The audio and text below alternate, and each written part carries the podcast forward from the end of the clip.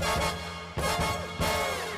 it's the Adam Ritz Show, a social awareness talk show touching on fellowship, leadership, philanthropy, and more. Adam hosts the show on location from coast to coast, interviewing college students, student athletes, campus administrators, professional athletes, and social experts about social issues ranging from bullying to Twitter and everything in between. And now, it's your social awareness radio host, Adam Ritz. The Adam Ritz Show is on campus today in Reno, Nevada at the University of Nevada, Reno, and we are broadcasting in front of this live studio audience.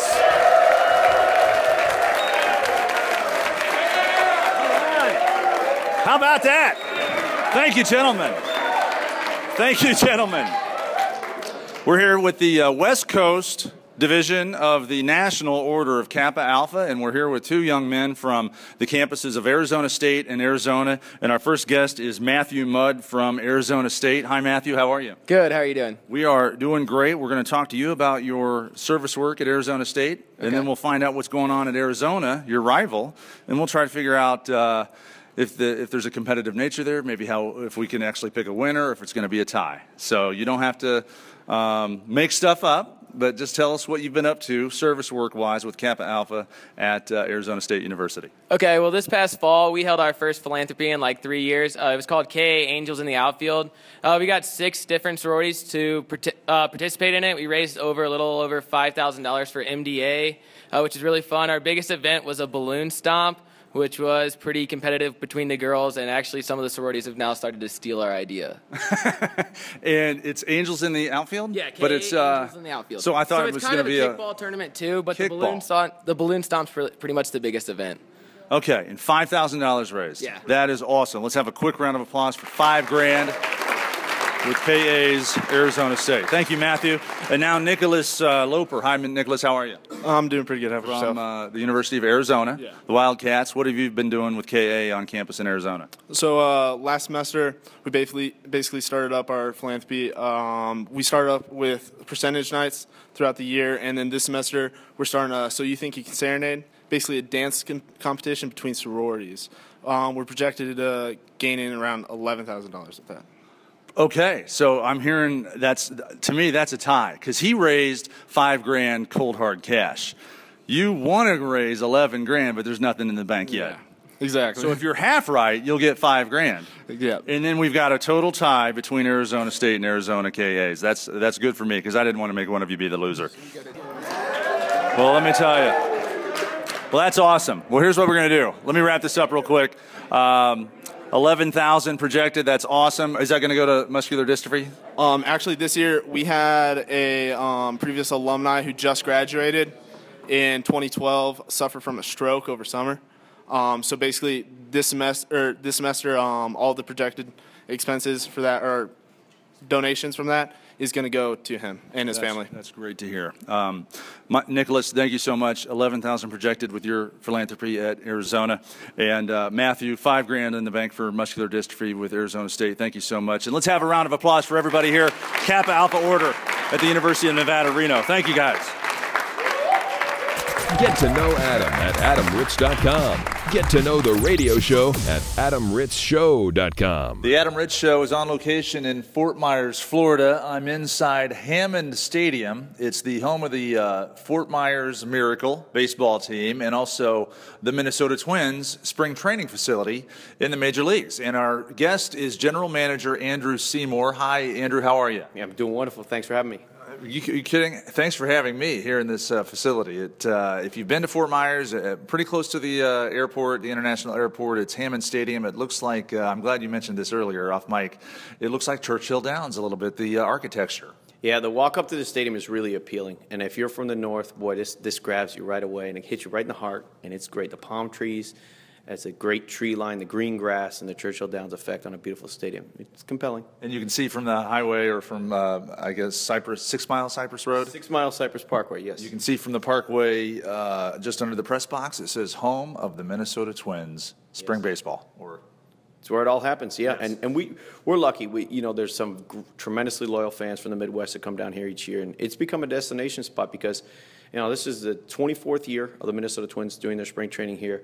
So it's it's an established residency here, and, and they love what the Twins do. These fans do, and I do too, of course, being here. And uh, it's it's a really nice, it's a terrific fan base here. Very pleasant, very nice, very loyal, and uh, we're luckily luckily enough to be heralded as one of the, the friendlier facilities, and that's a you know a testament to our staff. And we're going to bring on the show to talk about uh, the philanthropy and the role in the community that your players have with the Fort Myers Miracle. Uh, before we get to that, explain, I guess, what your role is as general manager of the Fort Myers Miracle minor league baseball team. Yeah, well, thank you. And you know, we're very lucky. You, you and I talked about a number of things, and, and it, it sometimes it talks. You know, it, it paints a big picture uh, when I say that. I mean, it, when you break it down, though, we're all about promoting an event, uh, delivering on the event and showing people a good time so they want to come back. My job as a general manager is, I guess, to oversee, I shouldn't say I guess, uh, it is to oversee the operation as a whole. And that sounds grand, but, um, you know, if you, if you break it down, uh, we show people a good time, as I mentioned before, do it with a great staff. And, and oh, by the way, there's a baseball game in the middle, middle of everything. And did you, do you have a baseball background? Did you play baseball as a, as in college or high school? Or? I, I did. I played in high school, and you know, I had I, I really enjoyed the game, and, and, I was I grew up in Toronto, and uh, I was really taken back by the way baseball marketed itself. That's what really drew my interest. Um, I played a lot of hockey and other sports too, but and you know, it was kind of you, you figured the path would be from Toronto would be to be in, ho- in hockey, but I loved the way baseball was marketed. And again, I was one of those guys that came down here to do, finish up my internship, had the opportunity, and I was I was just taken back when I saw the facility and the opportunity. Uh, of course, being Canadian, I couldn't get paid or anything, but had a great time. And there was a real contagion effect being part of something like this and I very much liked the atmosphere. I realized very quickly I was not going to be throwing batting practice. There was no gonna, there was no Disney story on me making the major leagues or getting a tryout. Uh, you know, check your ego at the door and realize you are very much in the customer service industry um, and talking to people about you know give it, showing them a good time on their entertainment dollar. So, Andrew Seymour is our guest. He's the general manager of the Fort Myers Miracle. And how many guys are on the team? How many players? You know, you have a 25 man roster and you usually have about five coaches as well. So those 25 guys, the players, uh, they're encouraged uh, to get involved with the Fort Myers community. Maybe teach a few kids how to read or get involved with a charity. What is their role in this community? No, great question. And real quick is we ask a lot of the community. We ask them to support us for the minor league season is over six months, and when you put a major league spring training schedule t- in front of that, it's a good eight months of baseball. Where you're asking people to come out and support you. So in turn, our, we really we try to give back as much as we can. The minor league players, getting them out into the marketplace. We're the professional team of the area. You know, in this in this area right here, um, you have the Fort Myers Miracle. Uh, you don't have the Tampa Rays. You don't have uh, the Minnesota Twins, let's say, when the big league guys are gone, this is what you got. So it's very important for us to give back, uh, back into the community, give back, uh, say thanks, uh, do all those initiatives that really profile ourselves, but really get the players out there because the kids identify with the players. They don't always know their names, mm-hmm. but they know that name on the front of the jersey, which says Miracle. Oh, it's baseball. Oh, yeah, I've been there. I have a nice time. And, and for the players to get out there, it's a partnership whereby we have to ask the players. The Twins, as the parent club, that's one of the initiatives that they really endorse is the players giving back to the community and getting out there. Um, we work in partnership with the players and the Twins and say, hey, can we get can we be out on this many number of occasions? Absolutely. Our field manager is Doug Mientkiewicz. He's very accommodating in terms of getting the guys out there, uh, his players. Uh, and for our players, it's a platform to profile who they are learn a little bit about them, and it gives them a chance to see, oh wow, this is what happens in outside of baseball because baseball is a huge commitment day to day for these players. So it's refreshing for them to see the community members, and in turn as well for us to give back to the community. What are some of your favorite, I guess, service projects that your guys do? Well, as you can see, I'm not short on, on words, but I love to get out and speak. Uh, one of the things I love to do is go into schools, and it's not about me. I usually introduce the players and let the players talk and tell about their experiences because that's what the kids are interested. They're not interested in a guy like me in a suit. They're really not. Uh, they they peg me for a dork uh, as the as the driver when I first come in. They, they know that guy is doing something, but he's getting the players to us. So, you know, I like getting out to the schools because that's that's the fan base of today and tomorrow. The kids and and the players realize that too. The players better identify with the kids than they probably do um, going out to a Chamber of Commerce events. And I say that respectfully because the players are probably closer in age to some of the grade school kids. Uh, and again, true respectfully, I say that respectfully, than they are to the Chamber of Commerce members. And the Chamber of Commerce members are terrific. Uh, we get out there to those events too, but they also run a different time pattern. School's a bit of an easier in because our players uh, can get out to the school system. Um, but anyways, we involve ourselves beyond school and chamber of commerce events. Every civic event we can be at, uh, we certainly try to. Uh, some of the ones are, that are great are Habitat for Humanity, Harry Chapin Food Bank. Um, any initiative that's going on this time of year is something we definitely get out and support too. A lot of golf down here in Florida. The weather is, is great for golf, but sometimes it's a little too hot for golf. Is there a is there a Fort Myers Miracle golf outing? Fantastic. You know, that's a great question. Um, there is in spring training. Spring training, there's one with a lot of major league appeal. Uh, spring training, the Minnesota Twins do one, a fundraiser for the hospital. We, as the Miracle, we do one usually in August. We've had some pushback a number, number of years uh, because of the, the weather. in August, we get a lot of rain. So this was the one year our very good partners uh, over at the golf course, they were doing a remodel. So we took the year off and uh, we did an indoor bowling event, had some success with that, have done a mini golf. So anytime, you know, the only constant is change and we try to yeah. adjust accordingly. We do, there's a lot of golf in this area. We don't partake in it as much as we'd like, neither do our players because of the demands of their schedule. So uh, this is Golf Mecca. Um, we try to get the courses out here and you know see our players and eventually uh, patronize their courses. Too. I love to golf. Let me know if there's uh, you know what maybe just you and I should go golf and talk yeah. about this. uh, Andrew Seymour is our guest, the general manager of the Fort Myers Miracle.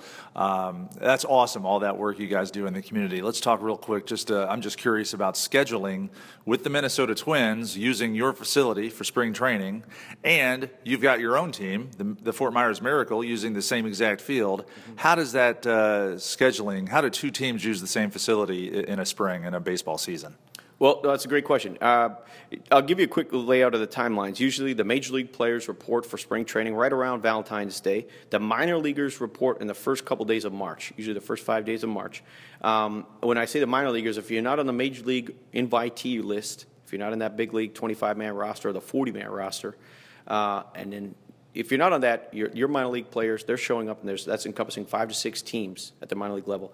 They're going to show up the first week of March at the facility. We're very lucky. This is an 88 plus acre facility with uh, 11 fields.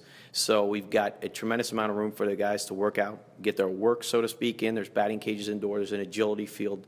Uh, there's fields for training. There's fields for everything. And uh, again, with all those amenities around here, you can have uh, you know 200 plus guys working out at the same time. The Pinnacle Stadium, being Hammond Stadium right here, is in spring training reserved for the major league club. Again, the big league appeal, the big facility, uh, and you got to accommodate all the fans too. They want to come out and see these big league guys, and you recognize the appeal. And so, uh, the guys that are the minor league system, they're working on the side field, so to speak. Um, you know, the I guess you would say the pinnacle for them or the, the big draw for them is to get to that big stadium. Does the uh, do, do, your guys play the Twins in, in any sort of um, you know I guess scrimmage? That's happened on a few occasions, yes. And uh, where, where the minor league club, the Miracle, has come over here to play uh, the Twins. It happened last year. Uh, scheduling we had with the World Baseball Classic, yeah, sometimes you had to find an opponent when uh, some of your some of your guys were away. But during the course of the of the spring training campaign, you do see some names of the of, you know former Miracle players or very recent Miracle players on the major league roster. Uh, just for a day or two, and that's that's always a fun thing for the fans. It's fun for our front office staff and game day workers to recognize that. Again, with the Twins, one of the really really, really refreshing things is they develop a lot of talent from within. So um, at the minor league level, we're the stars. You know, the stars come see the stars of tomorrow today. Mm-hmm. So um, you know, that's one of the mantras of the league, and there's so many tremendous players that have played for the Miracle over the 23 years here um, that, that have ascended to the major leagues. It's, it's a nice story. The Twins are really a great story in this area. Well, it's a beautiful facility, and we encourage anybody listening to come down not only for spring training to watch the Minnesota Twins, but then uh, for the whole season to watch the Fort Myers Miracle. You can find out more information at the website, which is miraclebaseball.com. Okay, and before I let you go, um, you mentioned you're from Toronto. Mm-hmm. I'm going to ask you something. You'll probably eye roll me right now, but what is the deal with Rob Ford? So, but uh, yeah, he he he uh, he moves the needle, doesn't he? He is uh, one of the most interesting characters of, of, the entire of the of the decade, and um, still has his job. I think he's he, he's not been officially fired. You smoke crack, and is that I mean, is that a good message to send the youth of of Canada? Oh man, now you're asking me to, to, to give a. Well, let me put it this way: You're the general manager of the Fort Myers Miracle. One of your staff members, not a player, uh, one of your staff members uh, admits to smoking crack. What do you do as the GM? Well, first, first, and I'll be dry here, but the first road of passage would be to get him, get him or her some help for some counseling and what have you. But uh, I'll, I'll put myself in the situation here. If I were to um, do something that would put me in the, the wrong type of limelight, uh, you know, it would cost me my job. It would cost you your job. yeah. Well, we cover a lot of drug and alcohol awareness on this show as well. So I just, I had, from being from Toronto, I had to ask you what your take was on that. Did you, did you, or would you vote for him? Well, you know what? I did not vote for him because I'm not up there. I haven't been there for years. And uh, but uh, would I vote for him? Oh, when he was campaigning, it was a different picture. So I- I'm not sure what I would have based my, my vote on. I, I don't even know what his incumbents or his opposition was at the time. So I can't even can't even address it. But Okay, well, let's- apparently he was a pop, somewhat popular choice at the time. He's, cra- he's crazy. He- He's a, he's a circus. It's unbelievable to watch him. Is he, are you proud of Toronto when you see him on the news? Right now, you, you, you're kind of looking for other things, or even Justin Bieber makes him uh, catches it a better. No, uh, uh, you know, there's there's so many good things, and, and, and I'm, I'm sure he's done a number of good things, but there's so many good things to talk about that, you know, it's unfortunate some of the news comes out in that fashion about him. Uh, you know, I, I- again, it, it, it, he is a punchline right now, and he's, he's, he's got to turn that around. And I, I don't have. I don't have a plan for them in place, but uh, how to, you know, crisis management. I'm sure somebody can help them out. And then, I, you know what, this just popped in my head. You mentioned Justin Bieber. And with uh, music and American pop culture and radio, with uh, my radio background, I've always heard this rumor. Maybe you don't have a, necessarily a music radio background, but have you heard this rumor or what are your thoughts on this? Pop radio in Canada, has, there's been a federal Canadian law that they have to play at least one Canadian artist every hour. So it can't just be, you know, a classic rock station just can't play Van Halen um, and Led Zeppelin from England. Uh, they've got to sneak in some Bryan Adams. Yes. No, you're absolutely that a right. rule? Oh, it is. And and, and it, um, it- Canadian content, I believe in it. Again, I'm I'm speaking out of turn here. I think it's higher than one an hour. I think it's more like 30% content. But No again, kidding. again, uh, I'm speaking uh, antiquated notes here, but um, you know, again, even in our ballpark when I was with the Vancouver Canadians, we still tried to maintain uh, uh, percentile content over our public address and our choice of music between innings, where we would have Max Webster, Kim Mitchell, whatever you want to call them. We had Bryan Adams, we had the Barenaked Ladies, uh, Tragically Hip. Anne Murray. Celine Dion, keep going. but uh, the Snowbird, yeah, we didn't have her too much, but we, we, you know we did. Michael Bublé, and it, it continued. I mean, but you know there, there's something to be said for that. Is it progressive? I'm not sure, but does it promote your own? I'd have to say yes, and that's something we do at the minor league level. I promise you, we promote that heck out of everything. I thank you for giving me the platform to mention Miracle Baseball, because that's what we do all the time. We promote the name on the front of the jersey, um, and that's what we live and, and swear by. So. Well, it's been very interesting uh, spending the day with you here. The facility is awesome. It's Hammond Stadium. Uh, if you come to Fort Myers, you really can't miss it. It's right near the international airport. Uh, spring training begins uh, in March with the Minnesota Twins, and then uh, April begins the season for the Fort Myers Miracle. Check them out, uh, please, online and, and get involved with their Facebook and Twitter. Uh, it's really a cool thing. And, and the uh, I'll take some pictures here and post them on the website as well. But they're redoing the uh, outfield, putting a boardwalk in around the perimeter of the outfield. Real quick before I let you go, I, we're, we're never going to end this interview, by the way, because it's so interesting to me.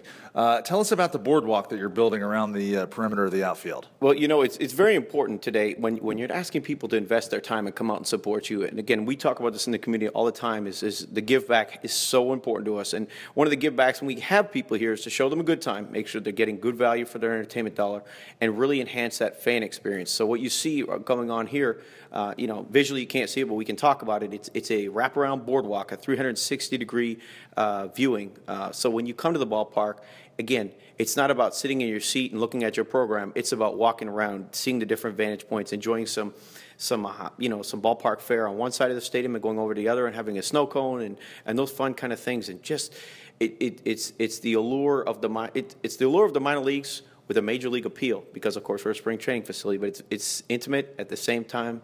It's professional and it's, it's just alluring. It's encompassing, and, and hopefully, we're showing people a good time. The most gratifying thing at our level is for people to come out here and say, "Wow, that was that was fun. That was an experience. I enjoyed every minute of it. The place was clean, friendly." And you know what? You see them at the exit gates, and they say, "Hey, you know what? I'm going to tell my friends, and I'll be back." That's the most gratifying thing in our business that we can learn.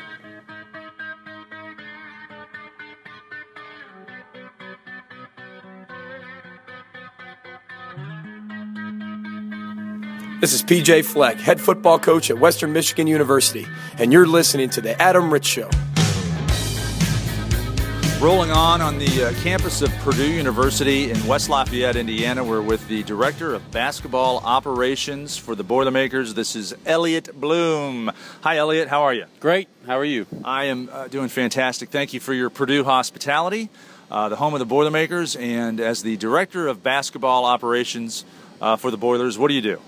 Well, I get asked that question a lot, and I've, I, I've oftentimes thought I should start writing this stuff down because it changes uh, day to day. But basically, I'm a coach that doesn't recruit or coach on the floor. So I handle all of our administrative duties. I handle some on-campus recruiting, our travel responsibilities, our, our day-to-day weekly schedule, our weekly schedules, monthly schedules.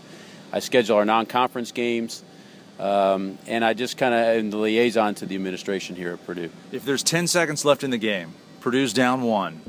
There's a timeout. Can you run in the middle of the huddle and go, wait, wait, wait, let's do this? The only thing I would do in that case is say we don't have any timeouts left, or we have one timeout left. That's my responsibility in game is to keep track of timeouts and fouls. So, other than that, I'm not messing anything up or getting in anybody's way. Oh, that's good. That's good. Okay, so uh, we bring you on the show to talk about uh, social media within the team and how you use it, or I guess allow the student athletes to use it. Uh, we cover a lot of social issues on this broadcast, and we really like hearing how. Um, experts in the field uh, apply these, I guess, rules, team rules to their own players. And I consider you an expert in the field since you are a, a coach for a Division One basketball team. How do you handle social media, Twitter, Facebook, Instagram with your own players? Well, we try to educate them best we can on the uses of it, the benefits of it, but also some of the detriments of it as well. Um, when we get to the point where we start practice, we do not allow our players to be on Twitter anymore. Um, and we do that for a variety of reasons. There's, as you know, guys tweet things sometimes that seem very uh, innocent, but if taken out of context, they can be mean a big thing, especially to our opponents. If a guy tweets something, um, it, it, other teams can doctor it in just about any way they want to make it locker room material, you know, bulletin board material in other locker rooms. And we've done that before too. We'll see a tweet from a, a, an opposing player that we're getting ready to play, and it may be it may be a simple tweet, just as excited about playing Purdue, and we'll put it up on the board and tell our guys, well, why is he excited about playing? He think he's going to beat us? They think they're just going to walk in the gym and automatically get a yeah. W? And and it's it's funny how you can manipulate that stuff. So to just save our guys from having to deal with any of that, uh, we don't we don't allow them to tweet during the season, and it's less of a distraction too. Um, we go back and look at some of the a number of tweets that our guys have have tweeted over the last you know five six years, and it's astounding. And as coaches, it leads us to ask, well, how many hours have you spent tweeting when you could have been in the gym working on your shot yeah. and or working on your ball handling or you know getting better at basketball? So then you start to question: Are you really? Do you really have both feet in in terms of basketball? Are you really in this 100%, or are you more worried about social media and your Twitter account than you are your jump shot? So to save all those arguments, we just think it's best for our guys to to stay away from it during the season. And I think in a, in a way, our guys it almost takes some pressure off of them because anybody who has a Twitter account knows when you start a Twitter account, you have to keep up with it, or yeah. people you know drop you or don't follow you, or it, it becomes what's the point?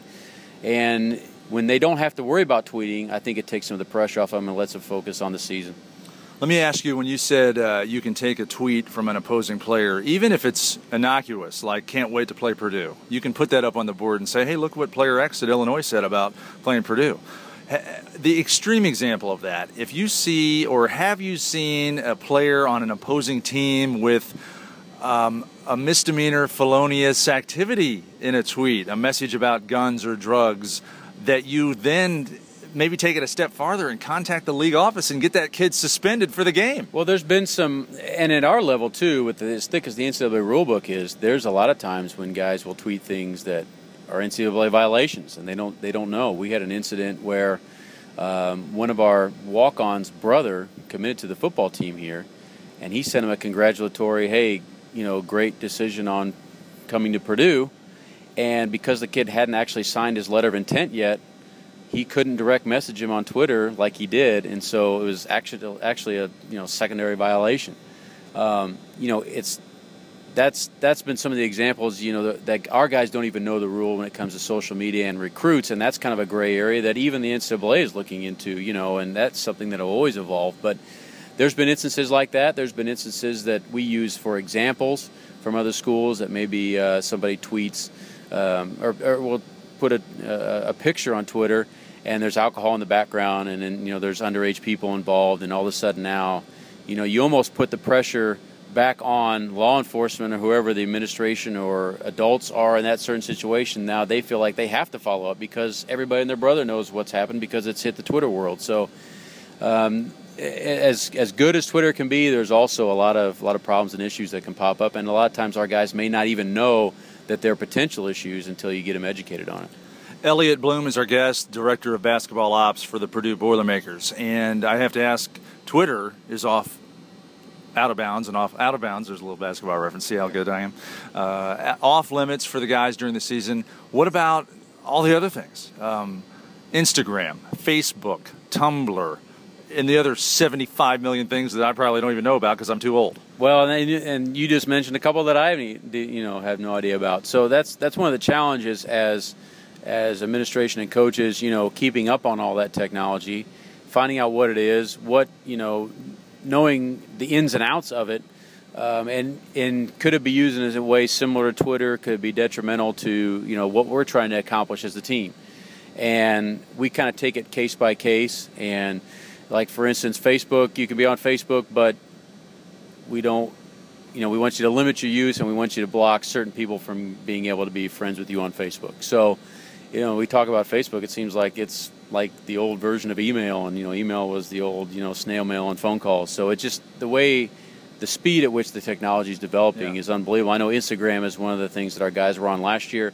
We didn't set up any rules for that, but that's something we'll probably be addressing this year. Is something that we'll ban them as well as you know as Twitter for the coming season. So yeah, I was going to say if you're going to ban them from Twitter, you, you, have to ban them from Instagram because yep. uh, and you know what? By the time that ban comes through and you're on the second game of the season, there's going to be something else that, yep. that we don't know about, and they're not going to run into your office and say, "Hey, hey, coach, guess I just right. want to let you know about this new Twitter that we're using." Right, and that's the thing too is who monitors that? So now one of us has to get an Instagram account to monitor, you know, the other Instagram accounts. So uh, the the pace at which it's, which it's changed, which it changes, is is amazing to us. And it, in a way, I guess it keeps us young because we're having to get on there and chase these guys down. But uh, but also too, you know, we understand the value of it and getting our uh, message out and our brand and Purdue basketball and, and connecting with you know recruits, fans, and the people that we are trying to reach. There is a benefit to it, but you just have to be able to do it in a very responsible manner. Well, we thank you for your time. Elliot Bloom is the uh, Director of Basketball Operations for the Purdue Boilermakers. Before I let you go, the uh, Mackey Arena, the uh, stadium where Purdue plays basketball, has just gone through a $700,000 million renovation. Um, actually, what was the renovation? How much? Roughly 100 million, just under 100 million to 100 the whole, million. Yeah, to the whole uh, the whole building, and that included the uh, the, the three story building we attached to it, new practice core, weight room, uh, training complex, all that stuff. So. Okay, so with the new 100 million dollar renovation, uh, and we encourage all basketball fans to just Google Purdue basketball and check out the images. It's pretty astounding. What is your favorite part of this new renovation? Well, uh, I like the fact that we didn't touch much of the interior bowl. We kept the, the, the most of the arena intact in terms of a game atmosphere. But the amenities that I like the best are probably back in the locker room, the film room, uh, the players' lounge. Selfishly, the coaches' lounge because we have some nice uh, recliners in there and and uh, are able to kick back and watch some games before or after practice. So that's that's nice from a selfish standpoint. But for our players, it's got to be the locker room and the training room right next door because that's where they spend a majority of their time, uh, well over 300 days a year in the in that locker room. So it's uh, it's bigger, it's more comfortable, and it's state of the art. So that's probably got to be the most impressive part for us. It is very impressive, Purdue basketball. Uh, we thank you for your time. Before I let you go, do you have a Twitter? I do. Er Bloom uh, is my Twitter handle. So I'm uh, I'm not as uh, I'm not as uh, avid a Twitter as our players. I don't have the you know the 10,000 tweets that they are up to, but uh, but I tweet from time to time and try to keep it uh, sports related, and especially when it pertains to Purdue basketball or uh, sports that are going on in the Indianapolis area. At ER Bloom. He is Elliot Bloom from Purdue University. Thank you so much. Thank you. The Adam Ritz Show is recorded live, both in studio and across the country. For information on this broadcast, including how to hear this show on a station in your city, visit adamritzshow.com.